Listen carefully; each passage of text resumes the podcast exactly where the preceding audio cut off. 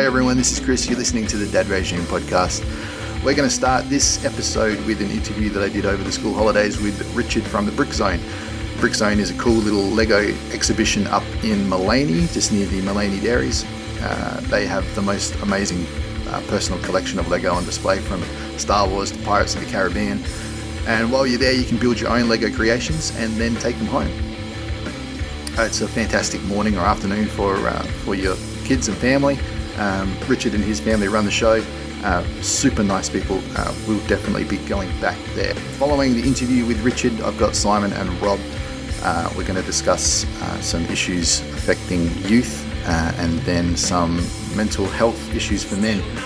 Uh, we actually recorded this a little while ago, um, so it's been on the back burner for a bit, but we are happy to be presenting that to you now. Remember to hit us up on social media, subscribe if you haven't already, and we'll see you soon.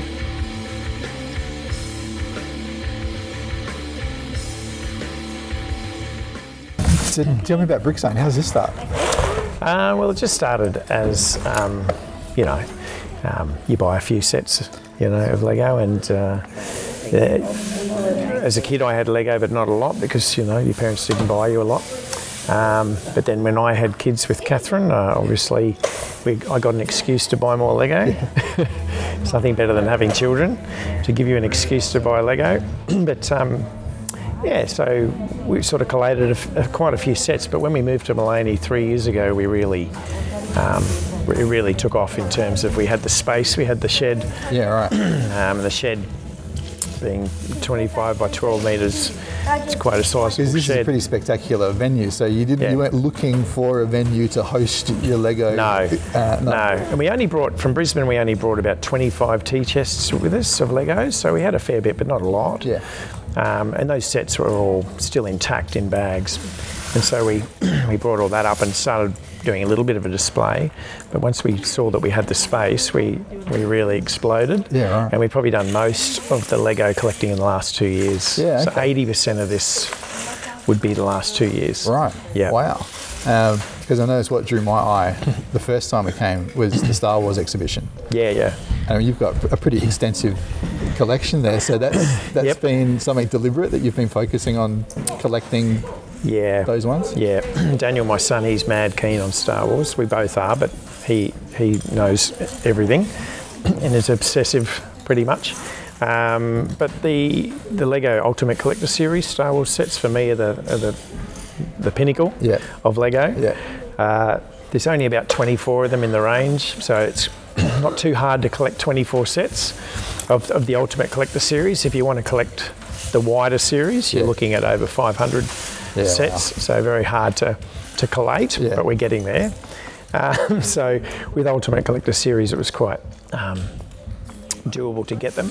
I had to be incredibly resourceful to get some of them because a lot of them are worth, you know, eight hundred, a thousand dollars, fifteen hundred dollars per item. So, you know, I was on one particular trip. I even um, made an offer to a guy in Melbourne uh, on a Monday, and he accepted the offer, and I flew to Melbourne on the Tuesday to collect 22 Ultimate Collector Series sets. Oh, no way. Uh, and on the Tuesday was Melbourne Cup, so I actually went to the Melbourne Cup. And then the next day pulled all the sets down at his place and put them 55 kilos of Lego into, into suitcases and brought them all home. Wow. And then rebuilt them all and probably sold two thirds of them, but kept the third that I was missing. Yeah, right. And um, and all up, the, from the sets that I sold, uh, it didn't cost me a thing. So Yeah, I got right. I got pretty much eight sets for nothing. Yeah, wow. Yeah, except for the, the Yeah. trip, of course. But I mean, that was all paid for within the resale of the other Lego. I was not down on a dollar. Yeah, right. It's great. Um, so we're sitting at a big table covered in Lego, lots Yep. of kids and adults putting stuff together. Yeah. Is this the remnants of your collection, or do you source this from somewhere else? Uh, good, good question. Actually, we um, we this probably be um, half of this might be the remnants of our collection. yeah, right. So sadly, in there is stuff that I would love to, I would love to pull out, but unfortunately, um, it's been picked over t- by too many people and taken home. That I've, it's gone. Sponge, SpongeBob is in there. um, the um, the early Toy Story stuff is in there. Uh, it's not coming out, It- Yeah. so it's just it's gone. Um, but then I do buy some bulk Lego from time to time and, Yep.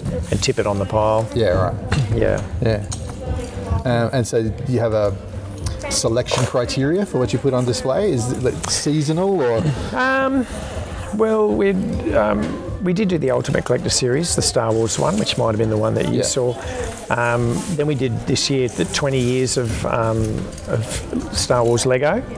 So we sort of featured um, every X-wing and every Millennium Falcon through the Lego line that they've ever released, and that was a bit of fun. Um, then we're going to uh, the, our next one, which we're going to put up probably later today, will be Lego um, as seen on TV. Yeah. Okay. So we're going to be putting out displaying all our sets from TV shows. yeah, right. So we'll have you know things from The Big Bang Theory, Flintstones, even the original um, Mickey Mouse cartoon that they've released in the Ideas range, the SS Willie. Um, the Simpsons, there's so so many TV Yeah. related things that they've released. So we're going to put all those out on our plinths, and um, and get people to come up and have a look at those. And, Yeah, right. and as usual, just build from the Lego table, and you know, Um, so you mentioned before about not having much Lego as a kid, and now your son, you know, diving deep into this. That wasn't obviously something you had to encourage. That was a pretty natural. natural yeah, thing. it's, it's sort of um, it's strange. He's almost a carbon copy of myself when I was. It's funny how our kids are like that.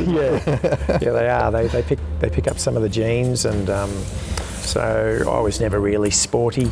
Um, I was always inside drawing, being an artist, and that's what I sort of that's that's my job, sort of thing. Um, I'm not, not sure if he's as creative, but right now, I mean, he's spent his whole holidays so far just building MOCs. So he's just working on a Star Wars. Um, not even sure what it is. He knows what it is, but it's a, you know, it's an on-ground rollable Star Wars type machine thing. Yeah, as a, so- a custom built. Yeah. yeah. So he's he's just spends hours and hours on it, but it's great because he's engineering, he's solving build issues, problems, um, the different ways to use the blocks. Mm. Yeah, as a, know. as a parent, it's pretty hard to find a flaw with Lego, isn't it? As a absolutely. uh, Yeah. as a thing to spend time on, yeah. Well, but also just the creative outlet. Yeah, it's educational, and I think the MOC element of it is really the key to Lego. Always has been, but you know, Lego make obviously make their money through. Well, a lot of it's been through theming their their sets. So. Kids will buy the Marvel sets, or they'll buy the, the DC, or the Star Wars, or the Harry Potter, and you know those theme sets. Um, and that's great, and that's what I actually do. And I don't do any MOCs, so I'm very not creative when it comes to Lego. Strangely enough, I just like to enjoy Lego's creations.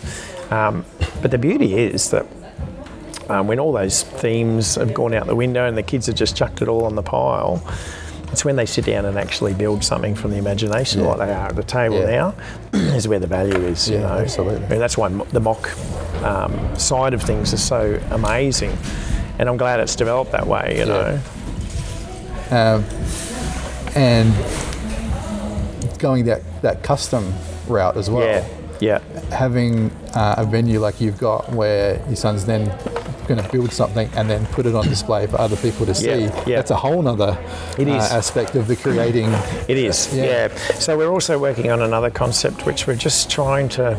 We've pretty much got the concept down, but we're just struggling on the logo uh, at the moment. We've just, I've done a couple of prototypes of the logo, and Daniel doesn't like them, so he doesn't think they're Lego enough. Um, but it's hard to be to make a logo Lego enough without looking like it's too Lego, so Lego don't get cross. Yes, yes, Um, it's Lego-ish.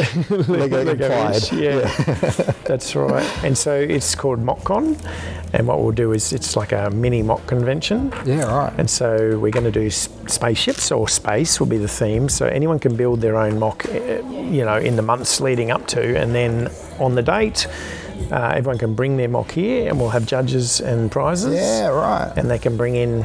There'll be like an adult section and then a kids Yep. section, age groups. You know. That sounds awesome. Yeah, just have the whole room with. They can bring them up, and I'll have more plinths made, so I can they can see their work on a plinth and make it make them Yeah. feel like they've really created something Yeah. special. And then putting it out there for people to see, I think it's a yeah. Yeah. and get feedback and, Yeah. and all that sort of thing. And um, yeah, they might win a prize Yeah. as well. So yeah, Oh, that sounds awesome. Um, people interested, where do they go to see you? Where do they find you? So we have the Brick Zone Facebook page. Um, so just type in the Brick Zone, um, and that's easy to find. We do have a website as well, which is the Brick Zone. Um, again, just .com, I do believe, .com.au. Um, and um, there's all the information's on there, but really the Facebook page is obviously the most, um, you know, up to date in terms Yep. of what dates we're doing, what um, displays we're doing, you know, when Mock Con's going to be on and all that sort of stuff. So, Excellent. yeah, yeah, so that's probably the best place. All right. I appreciate you sharing some time with us. Thanks, Richard. No worries, mate. Pleasure. Cheers. Thanks for coming again. Oh, again, oh, yeah, we'll be back again, I think, as well. Yeah, that'll be Yeah. awesome. Yeah, good. Thank Thanks, you. mate.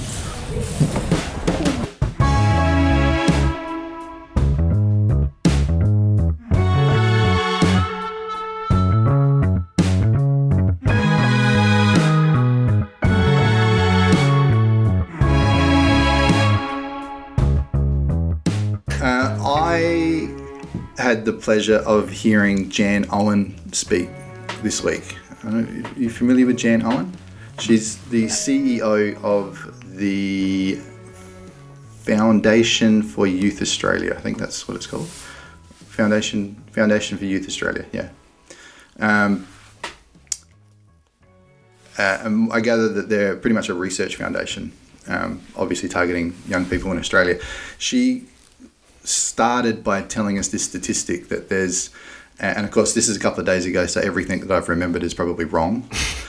Or much Or- bigger or- yeah, statistic. Yeah, Yeah. but you, we'll get the gist. Uh, there's about six and a half million young people in Australia, and I can't remember what the the um, the demographic that she used was. It was it was either under 18 or between 15 and 22 or something like that. Um, about six and a half million young people in Australia Okay. But 750 million people in the of the same age in the Asia Pacific region.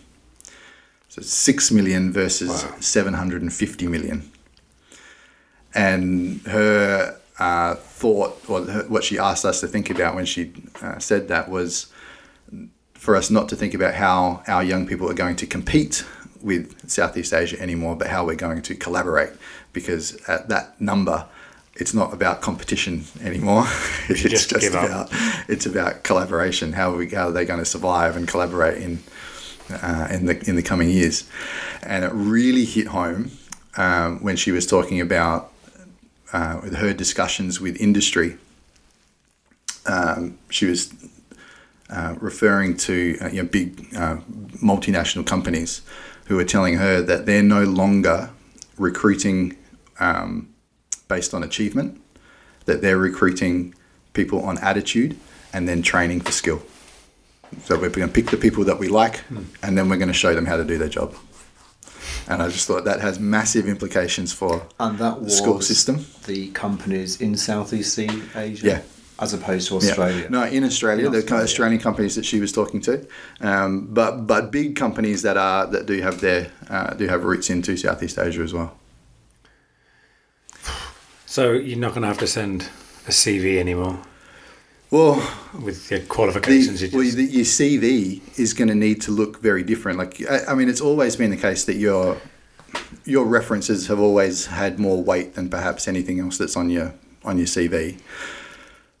But more so, it seems as though the raw scores from your uh, high school education, tertiary education, simply are going to matter less and less and less. Nah, It's plan- almost like the report comments. Exactly. Exactly right. Yeah. You look to the grades, the report comments are generally Yeah. ignored.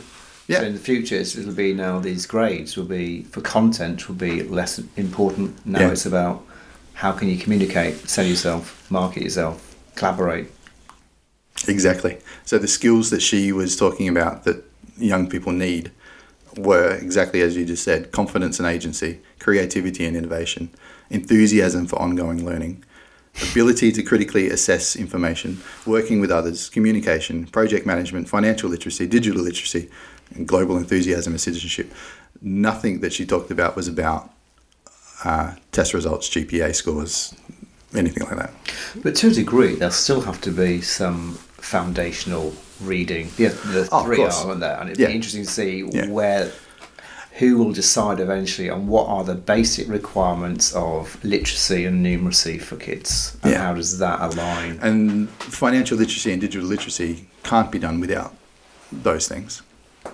No, You know, th- th- th- they're foundational. I just, I just found it very interesting at a time when we're, um, Simon and I are writing report cards and looking at summative assessments.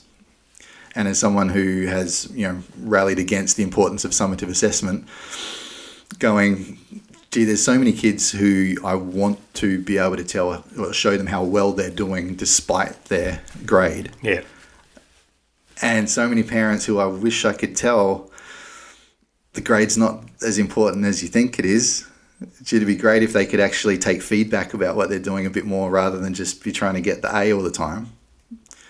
And here's the here's the research, here's the evidence that's showing that that kid who's got the enthusiasm, who's who's really motivated to keep trying and, and is prepared to fail, that's the kid who's probably got the the, Yeah. the spark, the entrepreneurial you know spark to, to keep going rather than or, or the the type of person that um, these industry people Will are looking sought for after, yeah. uh, rather than just the kid who's driven just to get the high achieving score because that's what success has traditionally looked like But that's the thing. Success has looked like that for so long, so it's that's going to be a long haul to try and actually t- change the mindset in a lot of people that way because because for so many of our parents and parents everywhere, it, it is purely down to A, B, C, D, or E. yeah and as simple as just looking at a letter and deciding whether or not your kid is actually making it. Um, which is, you know, why why we have the benefit of having, you know, conferences with these parents and, and actually chance to meet with the parents and, and and speak to them in person and say exactly what you, what you're saying. You know, yes, it's they're not quite showing it through the summative assessment, which is the one way that I have to give your child a letter next to their name. However, you know, this this this kid's going to make it in one way, shape, or form. You know, and you can see that with certain students, with a lot of students, from a very early age. Hmm. You know, if they're just already determined and focused, and nothing's going to get in their way, it doesn't necessarily come down to how well they tick the boxes and hmm. run, run around their hoops. Hmm. It seems as well that the Western world tends to, it's what we measure and value. So we measure and value content, and then we measure and value content through summative assessment, and then we measure and value content through summative assessment on an A to Yeah. E scale. And as a result of that, kids are pigeonholed. We know not many D kids have a, ever much of an opportunity of becoming a C because mm. the way the bell curve mm. goes, it almost guarantees they're going to be there forever. Yep. And I think with this focus around a lot of countries on trying desperately to feed in some of these, these 21st century skills, which we actually talked about before, We didn't, did, yeah. we? It's um, interesting, but I think the reason why they are quite nebulous, they're trying to make rubrics and things, but you know, it's what we just said. It'll take a while for because the teachers are of the same generation. That a lot of teachers, you have some who say, "I agree with 21st century skills," others who are absolutely not. This is just watering down the content. So you see Yeah. these battles happening. But even for me, who like I want to promote those things creativity, innovation, collaboration. I still find myself having to tell my students that, no, guys, this is an uh, independent task because I need that data against your name. And it's very hard to measure creativity and innovation and collaboration in any kind of rubric.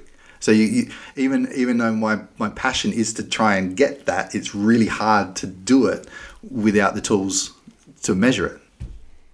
Yeah, and I think what you said, if it's this idea of six million versus what would we say, seven hundred Seven hundred and fifty. this word of collaboration. I mean, you've also got this other agenda, as not an agenda, this other idea that's happening that we're getting quite multicultural anyway. Mm. So even though we're saying six million Australians against 750, they're amalgamating. Yeah. so it's probably not going to. It might not be as bad as we think. It might be though that the education systems of that six million could be different to the education systems of the 750 Yes. and we know that's different Yeah. because the Asian education system, having taught with a lot of Asian countries, it, it is different. Mm. It is very content, content, content, content, and yet they envy often a lot of the creativity of the Western Yeah. countries. especially in China. I was reading they're now bringing in creativity more because a lot of kids are very good at content, but they can't do much with it. Yeah. They can they can regurgitate it, Yeah. but no, Yeah, and that's despite their outstanding OECD data too. Absolutely, but hmm. even with the OECD, I mean, you take Ch- China. China's so big; they're only looking at Shanghai, Shanghai, as a tiny. yeah. It's like going, say, Australia, but we're only going to take the highest, the richest areas of Melbourne. Yeah, You know, and we're going to base the whole of Australia on that. Yeah. And that's what Shanghai does. It's just a tiny piece of the pie. So you're never going to be able to compare yourself no, with a tiny that at all. You know, but it's yeah. Which of those areas do you think is the hardest to encourage out of our students? I'd say enthusiasm, global enthusiasm. Is that a really negative thing to say about the kids at the moment? Well, no, I think uh, sometimes I think that we do push global awareness on kids before they're ready for it, like before they have a. Um, you know, sometimes they're just coming to terms with that their world is bigger than them, let alone that it's bigger than their country or that you know what I mean. And so the so, concept of it is completely. but I think empathy is something that, um, like, that's the stepping stone. Like, just having empathy for others is where you become a global citizen. Um, I I think real communication is actually the hardest one. Yeah. We get we get good at asking kids to stand in front of the car in front of the class and regurgitate the same stuff that they're all going to do, but actually talking to each other and sharing understandings and collaborating Yeah. as communication. I think that's probably the part that we're that's the thing that we it's where we fall down. I think in, in classrooms. But I think perhaps again that comes back to what you were saying a couple of minutes ago about what's the end goal. Yeah, You know, when when our main focus is okay, you need to, um, for example, create a piece of writing that you're then going to get up and present to the class, and that is how I'm going to Yeah. grade your ability to present orally or to speak in front of a group. Yeah. It's you're knocking the enthusiasm out of any part of that task in terms of the collaboration because they know there's an end goal. Well, I've got to produce this, and I know I'm going to be graded on it by the end. Um, and I think that's you know when I made that comment then about enthusiasm, I think that's that's the hardest thing to overturn is do you get that enthusiasm back by taking away the you know the summative mm. assessment and the, and the focus on mm. you know at the end of the day we can tell the students as much as we're like you know it's great and we're going to do this and I want you to show me how you can do this in as many different ways as you can but at the end of the day you're all the same and you're just going to end up with a letter next to your name. It's pretty sad, isn't it? I've lost enthusiasm myself. just by talking. Let the air out of the balloon.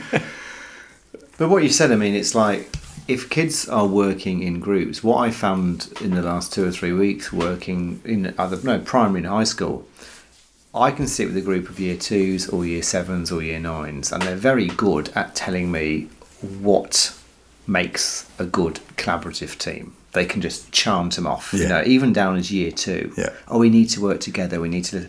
But then when you actually get them in a group, they've never been given much explicit direction as to what their role What is, or like. even what you said a minute ago. When you hear them all listening to each other, if you were to stop them and then turn to a kid on the floor and ask them, "What's your role here?" They don't know Hmm. Because no one's actually taught them. Yeah, yeah, they're sitting and they're getting bored. Just sitting waiting for so my their, turn. So their experiences often of collaboration is, oh, that means I've got for the next half an hour, I'll get to speak for one minute and Yeah. listen for twenty nine. Yeah. And that's Or- not collaboration.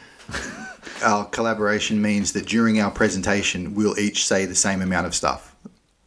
Yes. You know, like we'll share the Time. five minute presentation. We'll share that evenly between Yeah. us. It's not. It's not a. Didn't come up with the thing together. Some one of them did it, and the rest of them just shared the presentation. Some something like that. Yeah. Isn't that, isn't that, don't we all do that? But that's Surely we've all just but, managed but that's like- because that's because we suck at it. Yeah, Because I think that's what we've always sucked at it. I think we've, we've, we're very individual in terms of how we go about things. And like I know there's that. What's that saying about that? Um, um, we shouldn't ask teams to do things that can be done by an individual. Does it ring a bell for someone? No. But then it means it's easier to blame people if it doesn't go right. Yeah, is it- sometimes we are like we get into a group to do something that really one person just should have just done it and then perhaps shared what they have done for feedback and stuff rather than a team having to do it. But then there's so much of what we do that would be better if we truly did collaborate hmm. and work on it together. So, yeah, Just got to work harder on it. And I think it's also for teachers. I mean, it's if you're trying to teach kids to collaborate, it's yeah, there's rubrics and things available, but often it's turning those into you know tangible elements. The kids find it really hard. yeah, I mean, what does what is your role mean? What does work as a team? Hmm. Listen to others. I mean, they're always very nebulous statements, and the kids they want more. Even getting kids to write their own. Sitting with some year sevens last week, just saying to them, "Okay, you know, this is what an adult thinks you should be doing on the rubric." Because invert no, usually the student rubrics are written by adults who think who put who try to put themselves in a student's mind, and then they expect the kids to do it, and then the kids think read this and think, "What are you trying to approve here? Yeah. this is not what I think. yeah. You know, I don't want how, to." How do I Yeah. intuitively demonstrate that as compared to efficiently? Demo- yeah, And I- consistently. Consistently. Independent. Because even last week, one year nine child said to me, and it made me think. They were they were looking at the rubric on citizenship, and they actually said it was um, it was actually a week before the election time, so it was actually quite political. And this year nine said to me, she said, she said. She said, Rob, when I read this, it's almost as if it's forcing me, I have to be green. Because it's talking about I have to be sustainable, I have to be renewable, I have to be this, I have to be this. She said, I've got nothing wrong with that. But it's like, you can't be anything else. Mm. she said, surely, you know, you can be a global citizen. She said, because, and she said, because like 80% of Australians don't vote Green, but they're still global citizens. so I thought, how astute this person is in year nine um, to be loo- looking at it through that lens. She'd be an A. She would be. Yeah. yeah. If only she was sustainable. Because Mike, um, I saw Michael just briefly today, and he mentioned something on that. So you, you must have. Dave probably shared it. Dave and I went down to this seminar. Got it. together. So yeah, he probably shared it with the. Um, But to me, The it's like team. of that six million Australians, we know probably 30 40 percent are already from Southeast Asia. yeah, You know, if you Yeah. go go to Mel- Melbourne on Sydney, Yeah. that's what it is. Yeah. So it's almost. I don't think it's going to be. I don't think it's going to be that that big a deal. no. It might be for people in Australia who are in the remote, just Well, actually, not in the remote. white only areas. it's just in the outer, just in the outer suburbs. yeah, Yeah, you might find that Yeah. they'll be isolated. because that's they're the people who I automatically thought of was the it? One um, nation. no, not just one nation, but on the um, my child is gifted and should be on an ICP and should be achieving um, should be being pushed through the, the school system and Yeah. that child isn't developing any relationships with their peers because they're awkward with themselves, don't have self awareness because the parent does everything for them. Um, they're the exact sort of student who, in the past, would have gone through high school, university, achieving highly, would have been recruited by um, an organisation based on their results. Now, that type of student may be at a disadvantage because they won't have the recommendations from teachers, coaches, professors, or whatever because they simply don't have the communication skills to to promote themselves um, the way. So do you reckon that's a lesson a lesson learned then by these larger corporations and these larger companies that they're slowly just realizing we've got all this intelligence sitting there, but we've got not a single person amongst Well, them. one of the statistics that, Could be. that Jan Owen was using was that something like, and again, you know, a couple of days have gone past, so something like um, these in- heads of industry were saying that 70% of the graduates aren't adequately trained for the jobs that they're giving them. Now, where that blame falls, I don't know.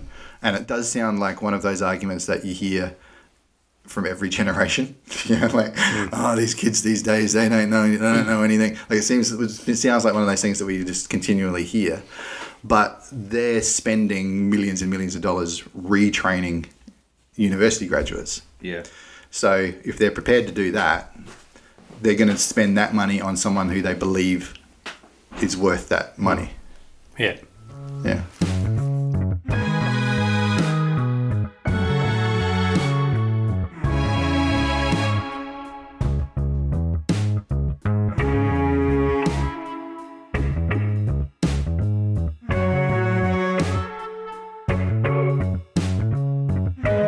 Is anyone, anyone, you got a, a topic you want to? There was something I did want to talk about, but it's really negative. oh dear. It's about male suicide so I don't know if I want to. Do you want to talk about it? I don't really have like a a, a go-to for it either. It's more about Just got a statistics. Male suicide. Yeah, it's a bit much. Well, the last the last one that we put out was one we actually recorded two months ago or more, Yeah, um, and it was depression statistics, and it was Okay. research that I found, and we ended up having a conversation about it. It was actually a really good conversation. yeah. Um, I think the the reason this I, struck me. I mean, honestly, I don't know much about that at all. I've done, I'm trying to think what I.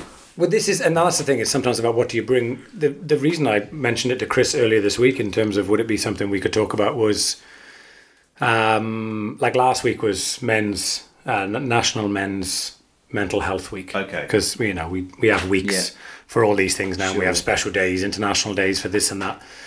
Um, and we were driving home in the car, and um, they just pulled up the statistic um, about suicide, and it I physically gasped in the car that there are six Australian men commit suicide every day. So you're talking upwards of they reckon on average about somewhere between 45 and 50 Australian males a week who commit What are suicide. the background stats? Are they in the so farming? Is that Well, then, then so I sort of I, I did a bit more research into it, and they sort of uh, there was an article I found where it spoke specifically about the you know the, the demographic then the categories of of males. So that the biggest, um, the highest number of deaths will be males in the thirty to thirty nine years age group. okay? Um, most likely to be like a manual labour job or working in construction. Right.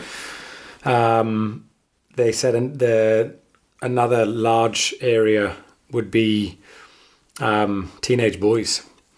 So sort of between obviously 14 and 18, 14 and So 19. teenage boys more than teenage yes. girls. Um, and they said it increased from 2015 to 2017, it increased by 77%.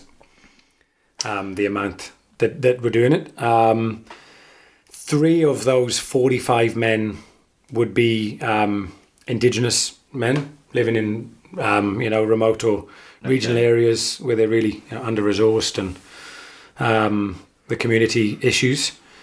Um, older men working in industries, a lot of the talking about the mining industries, a lot of these fly in, fly out uh, people who are always spending huge chunks of their lives by themselves. Um, and just you know statistics in general, you know, of the people who committed suicide, suicide in 2017, 75% of them were men. So that's Wow. you know that's a big that's Do a big have any? swing. Do they go? Are they able to get the statistics? You know, assuming they use sui- leave suicide notes and things. Were there any statistics about like some of the reasons or the Hmm. geographical location? Um, because that would only be reported too. Like, yeah. And they said that you know again it comes. This was this was a, a, a radio, just a, a small radio broadcast, and again it was brought up because it was Mental Health Week, and it was obviously done to bring awareness to it. And and I was in in the same boat as yourself, Rob. You know, initially if someone had asked me about it, I wouldn't even be able to put a ballpark figure on what I expected. But to me, it just even you know in a nation of twenty three million, six six a day consistently is is shocking, and it's you know, it- to me, it just made it's made me sort of question it over the last week as to, you know, what are the triggers? You know, mm-hmm. what are the, the the the points behind it, and how how is that going to get better? You know, obviously, I think a lot of people are quite positive about it and having things like you know, are you okay? Day. You know, we have a, a designated day now where you check in with people. Um, is definitely bringing it much more into the consciousness of you know of the public but is it really getting rid, rid of the stigma I think that's attached to speaking to someone? I don't know. I don't think there's really an answer. I'm not, I'm not looking for an there's- answer. there's- Often there's not many signs. Because my um, cousin, he committed suicide at 20, no, 21. Hmm. And he was like, you know, his parents had no idea. He was like doing well at his no, second year at Hmm. university. He's doing well. And then just one day, you know, he gets up, goes to a train station, throws himself in front of the train on the busiest station in the UK. And you just think, and even now, you know, even though I, I knew him fairly well, you just think, what was going through his mind the day before? Did had he hmm. planned it out the day before? Had he planned it out a week before? Hmm. What about in the morning when he goes off with his bag on his back? You know, it's that whole hmm. idea, but he didn't tell anything. Just off he goes. Yeah, it's like, and as his parents, no, you can never, no, you just can't understand how much even now they still, you could never. It's like you blame yourself. You You'd- blame and you'd yourself. question everything. What You'd did I do to trigger back it? Did at I s- every event, oh, wondering Oh, whether yeah. you should it's have like, done oh my something god, I different. shouted at him a week mm. before. Did that tri- trigger mm. it? You know. And I think that's the thing, you know, when you talk about communication and, and, and talking, it, you know, it is obviously so important to be able to have those conversations and, and actually turn to someone and just go, look, I can see it. I can see you struggling. I can see you're not doing well at the moment. Is there anything I can do? But I, I think there's, there's there is a big stigma, stigma with a lot with a lot of males specifically that it's not within our nature to have those conversations. We Yeah. don't socialize for those purposes. Um, I mean, I've never socialized in a woman's group, specifically not as a man, if that makes sense. It doesn't make sense. Um, but you know that that's that would be first port of call. I think with with with women socially is what's going on, how are things, you know? Because it would be interesting to know if they're naturally, because this person was a natural introvert. You know, my cousin was very introverted. He would just keep himself to himself. It'd be interesting to know on those stats. Are those people? Yeah, there wasn't much into that. I into it. generally are people who just. Well, you know what's interesting when we had the discussion last time about the depression statistics was um, when those um, tendencies were starting to spike. And I think it was know, 13 for girls and 16 for boys. Yeah. And then uh, the I think the data that we had then suggested that it started to decline when p- people got into their 20s. But obviously, with the suicide rate being, what age did you say it was most frequent? Thirty to thirty nine. 30 to 39. So once you are in that mental illness state, it's obviously something that sticks with people for a long time. It's not going away. Yeah, uh, and it'd be easy to, to suggest that, oh, you know, people get to mid 30s and they're not happy with their life and stuff like that. But I, I wonder whether that's the case. If we're trying to identify mental illness traits in young people first, that's probably where it starts to develop.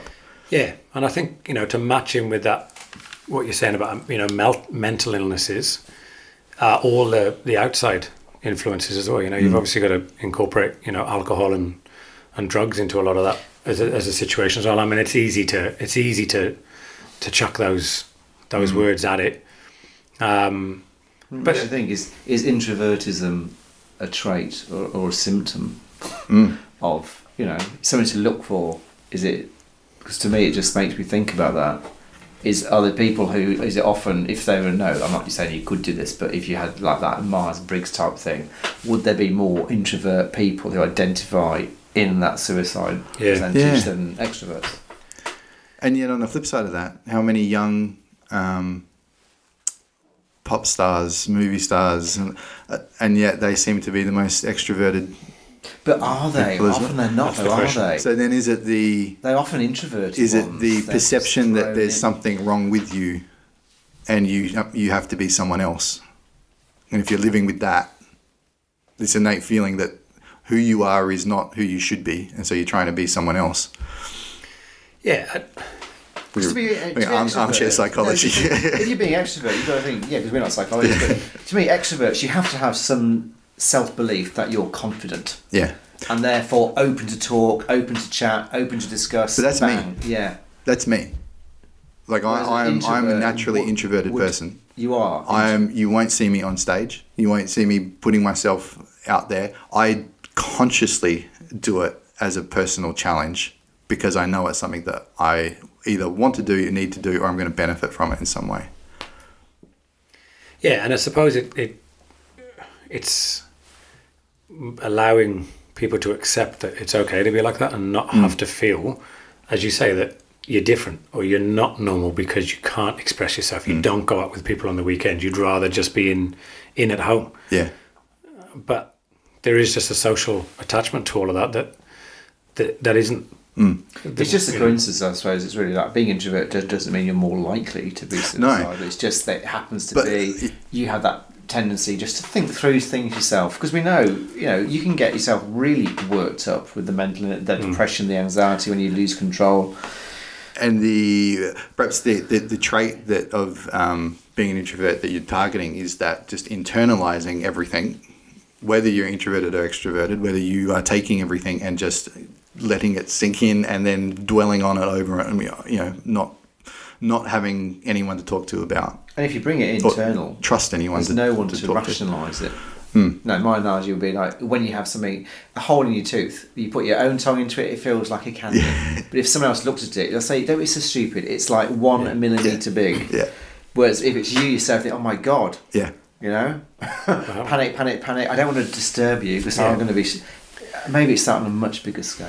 I don't know. I don't, you know, and that's what it comes down to is, is I don't know, being willing or being able to even open to, to open up to somebody, hmm. or even to have the opportunity to do so. You know, and I suppose in some of those situations, you know, maybe people don't feel that they have the the resources there to to even speak to someone, whether hmm. that be a professional or be someone close to them. You know, you I, I do feel there's such a um, a blokey element to so much of our culture. Um, and again, it, you know, within the article, it said, you know, that there's there's a real she be right attitude to so many so many people's op- opinions on things that we, but we're not developed really to to deal with that. And I think sometimes, and I, I don't know whether we all feel the same, but there have been situations where somebody has opened up to me and like I've immediately gone into panic. I'm like, I need to deal with this. I need to be supportive of this, but holy shit, like what do I I don't know what I'm saying here. Like I don't have the expertise. So Yeah. you kind of go, look, oh you'll be all right. You'll be all right. It'll, you know. I think you hit the nail on the head there because, like, everyone, you know, take take for granted the usual routines. You walk into school in the morning. How are you, Chris? Fine. That's it. We ask, but we don't want to know. Mm. If you say, actually, I'm not okay. Yeah. People are, oh shit. Oh God, I don't have I'm time for this. mode now. Oh, what? what oh, no, it's I'm fine.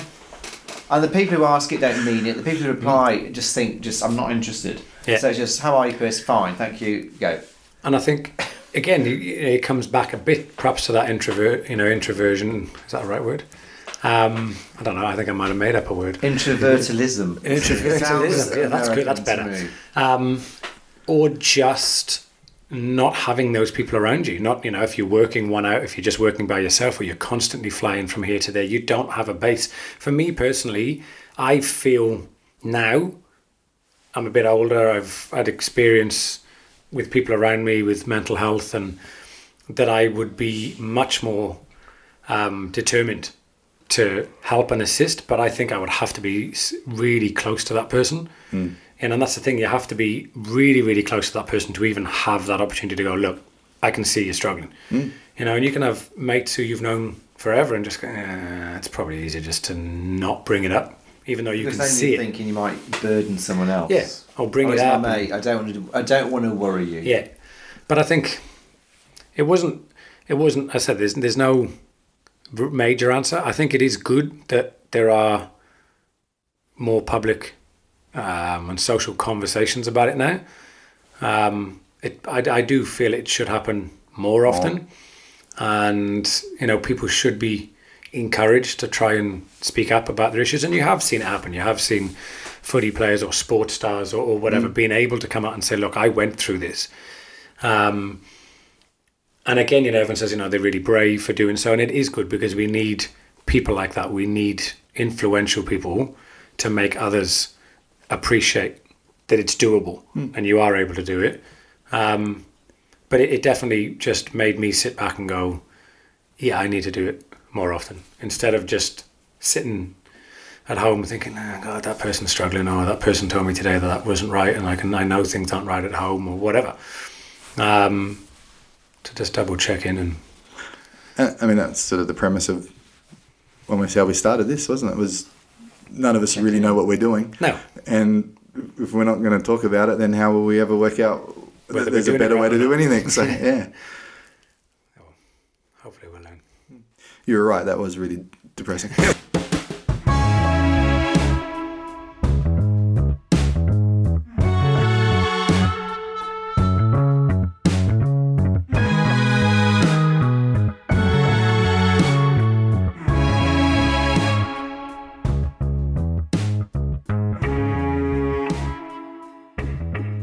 Chris. Yeah. What's on your playlist this week? Um, we've got to plug um, the Dead Regime's very own. Um, but I can't even think of it off the top of my head. What have we got? I didn't even know we had something new to share. No, Pretty Jesus. Pretty Yes. Jesus have released their new uh, EP, uh, Mushroom, which we played one track of on the last podcast. Yep. Um, and I'm almost certain we'll play another one at the end of this podcast. Yes. Um, but it's available on Bandcamp. I think it's five bucks. Um, worth worth checking out. Worth supporting uh, a group who's been supporting us with with music and stuff as well. So get on them. Yep. Catch them live in a few months, hopefully. Yeah. What's on your playlist? Um, so mine is a TV show, and I know I'm preaching to the choir here because it's a British comedy, and I know we're both we're in in the right company here. I'm intrigued. Um, it's a TV show called Detectorists, Oh yes. Oh, which I don't know. Have you seen it or Yeah, watched it? Um, so we are slowly making our way through, se- through season three or series three, I should say, as a um, UK TV show, series three, not season. Um, yeah, but just a really wonderful, quaint, uh, funny show about a couple of guys who go out and detect for metal, and they're called detectorists, not metal detectors. the running joke throughout the show. But yeah, Mackenzie Crook from. Well, The Office is The kind of the only other thing he's ever Yeah. done. Pirates of the Pirates of the Caribbean he was in. yeah, with the eye. Yeah. Um, but I just love the gentle nature of it. Yeah. It's just really beautifully done. I mean, he writes and directs all of it. Um, the humor isn't, you know, it's not crude or slapstick. It's just gentle, simple jokes. Um, the scenery is beautiful. The music's stunning. but still enough to make you embarrassed for, for characters. So if, Yeah. I've only watched the first season, Yeah. but there was a couple of those episodes where I'm cringing. Yeah. And towards the third, I will say the first and second are better than the third series. So I'm not trying to put people off Right, yeah, not watching season Stop three. after season two. Um, but yeah, just the the situations in which they find themselves um, being slightly useless men who don't really speak up for themselves and say the right things at the right time. Um, but I, I watched the first two seasons um, uh, upon recommendation from my dad um, a couple of months back, just during holidays, and then I've I've watched them over again with my wife because I thought I think actually she'll really enjoy this, and she has. She's loved it, which is really good because we don't watch a lot of British comedy together because she thinks it's stupid. So yeah, it's been really nice to watch that and go through. So. Detectives. Rob, what's on your playlist? At the moment, I've just on the Spotify one. Um, occasionally, you know, you get to the stage where you just want to start looking for a bit of new music. So there's a playlist called Front Lefts. Now, I must admit, there's quite a few songs on it as it's modern that I just think I just fast forward straight away. As soon as the too much rap starts, it's Yeah. like. Uh, but often there's a usually I know if I listen to those 20, 20 songs, two or three of them I'll just select off and it's just been interesting and that's where i got into Tone tones and i but it's just been li- interesting just listening to some new tracks and new, new artists and um, a couple of them there was um, eliza eliza and the delusionals you know it's just a track comes on i like that i hear it again i pick that up and then for some reason on it was just a techno not a techno one an old one from the 80s just from the dream academy Oh, and it suddenly got me going into. I'm finding myself even driving here this evening. I've gone back into new wave, new romantic 1980s sort of stuff. I'm just regurgitating those again, and they actually sound pretty cool Yeah. again. No, my daughter heard one. It's like, is that a new one? I said, no, this is like from 35 years, years ago. She said, oh, that sounds really good. And yeah, it's been interesting, but um, but hearing your conversations about the, you know, the British comedy, I know that Chris is um, a bit of a fan of some of those ones, and my wife and I, we often just like them because they plod. Yeah, You know, there's no canned Yeah. laughter. They Yeah. plod along. You sometimes have a bit, a bit of a, a smile. yeah, And I remember Stephen Fry actually spoke once about. I know I can't remember all he said, but someone asked him once. He said, "What really is the main difference between, say, British comedy and um, American comedy?" And he was like, "Well, really in British comedy, if you think about all the famous British comedies, the hero is actually a fool. Yeah. Life breaks him down. You take people like Basil Fawlty, Yeah. Blackadder. Yeah. Life throws everything out there. Whereas in American comedies, he said they tend to have to achieve everything and they're all brilliant and they're fantastic. And, and he says that's the thing, but we can identify with these losers. Yeah. like The Office, just a complete you know, loser, Fawlty. Mm. For God's sake, man, just don't do that. You know it's going to end. And that's what why, you know, and Australia's in between the two, but they mm. tend to identify with those characters. Because he said life is full of those characters. We can't all be heroes and wonderful. Yeah. And it's that ability to think, yeah, I know someone just like that. And, and that's it's, it's what- actually yeah. me. More often than not. actually you. All right, that's us. See you next time. See yeah.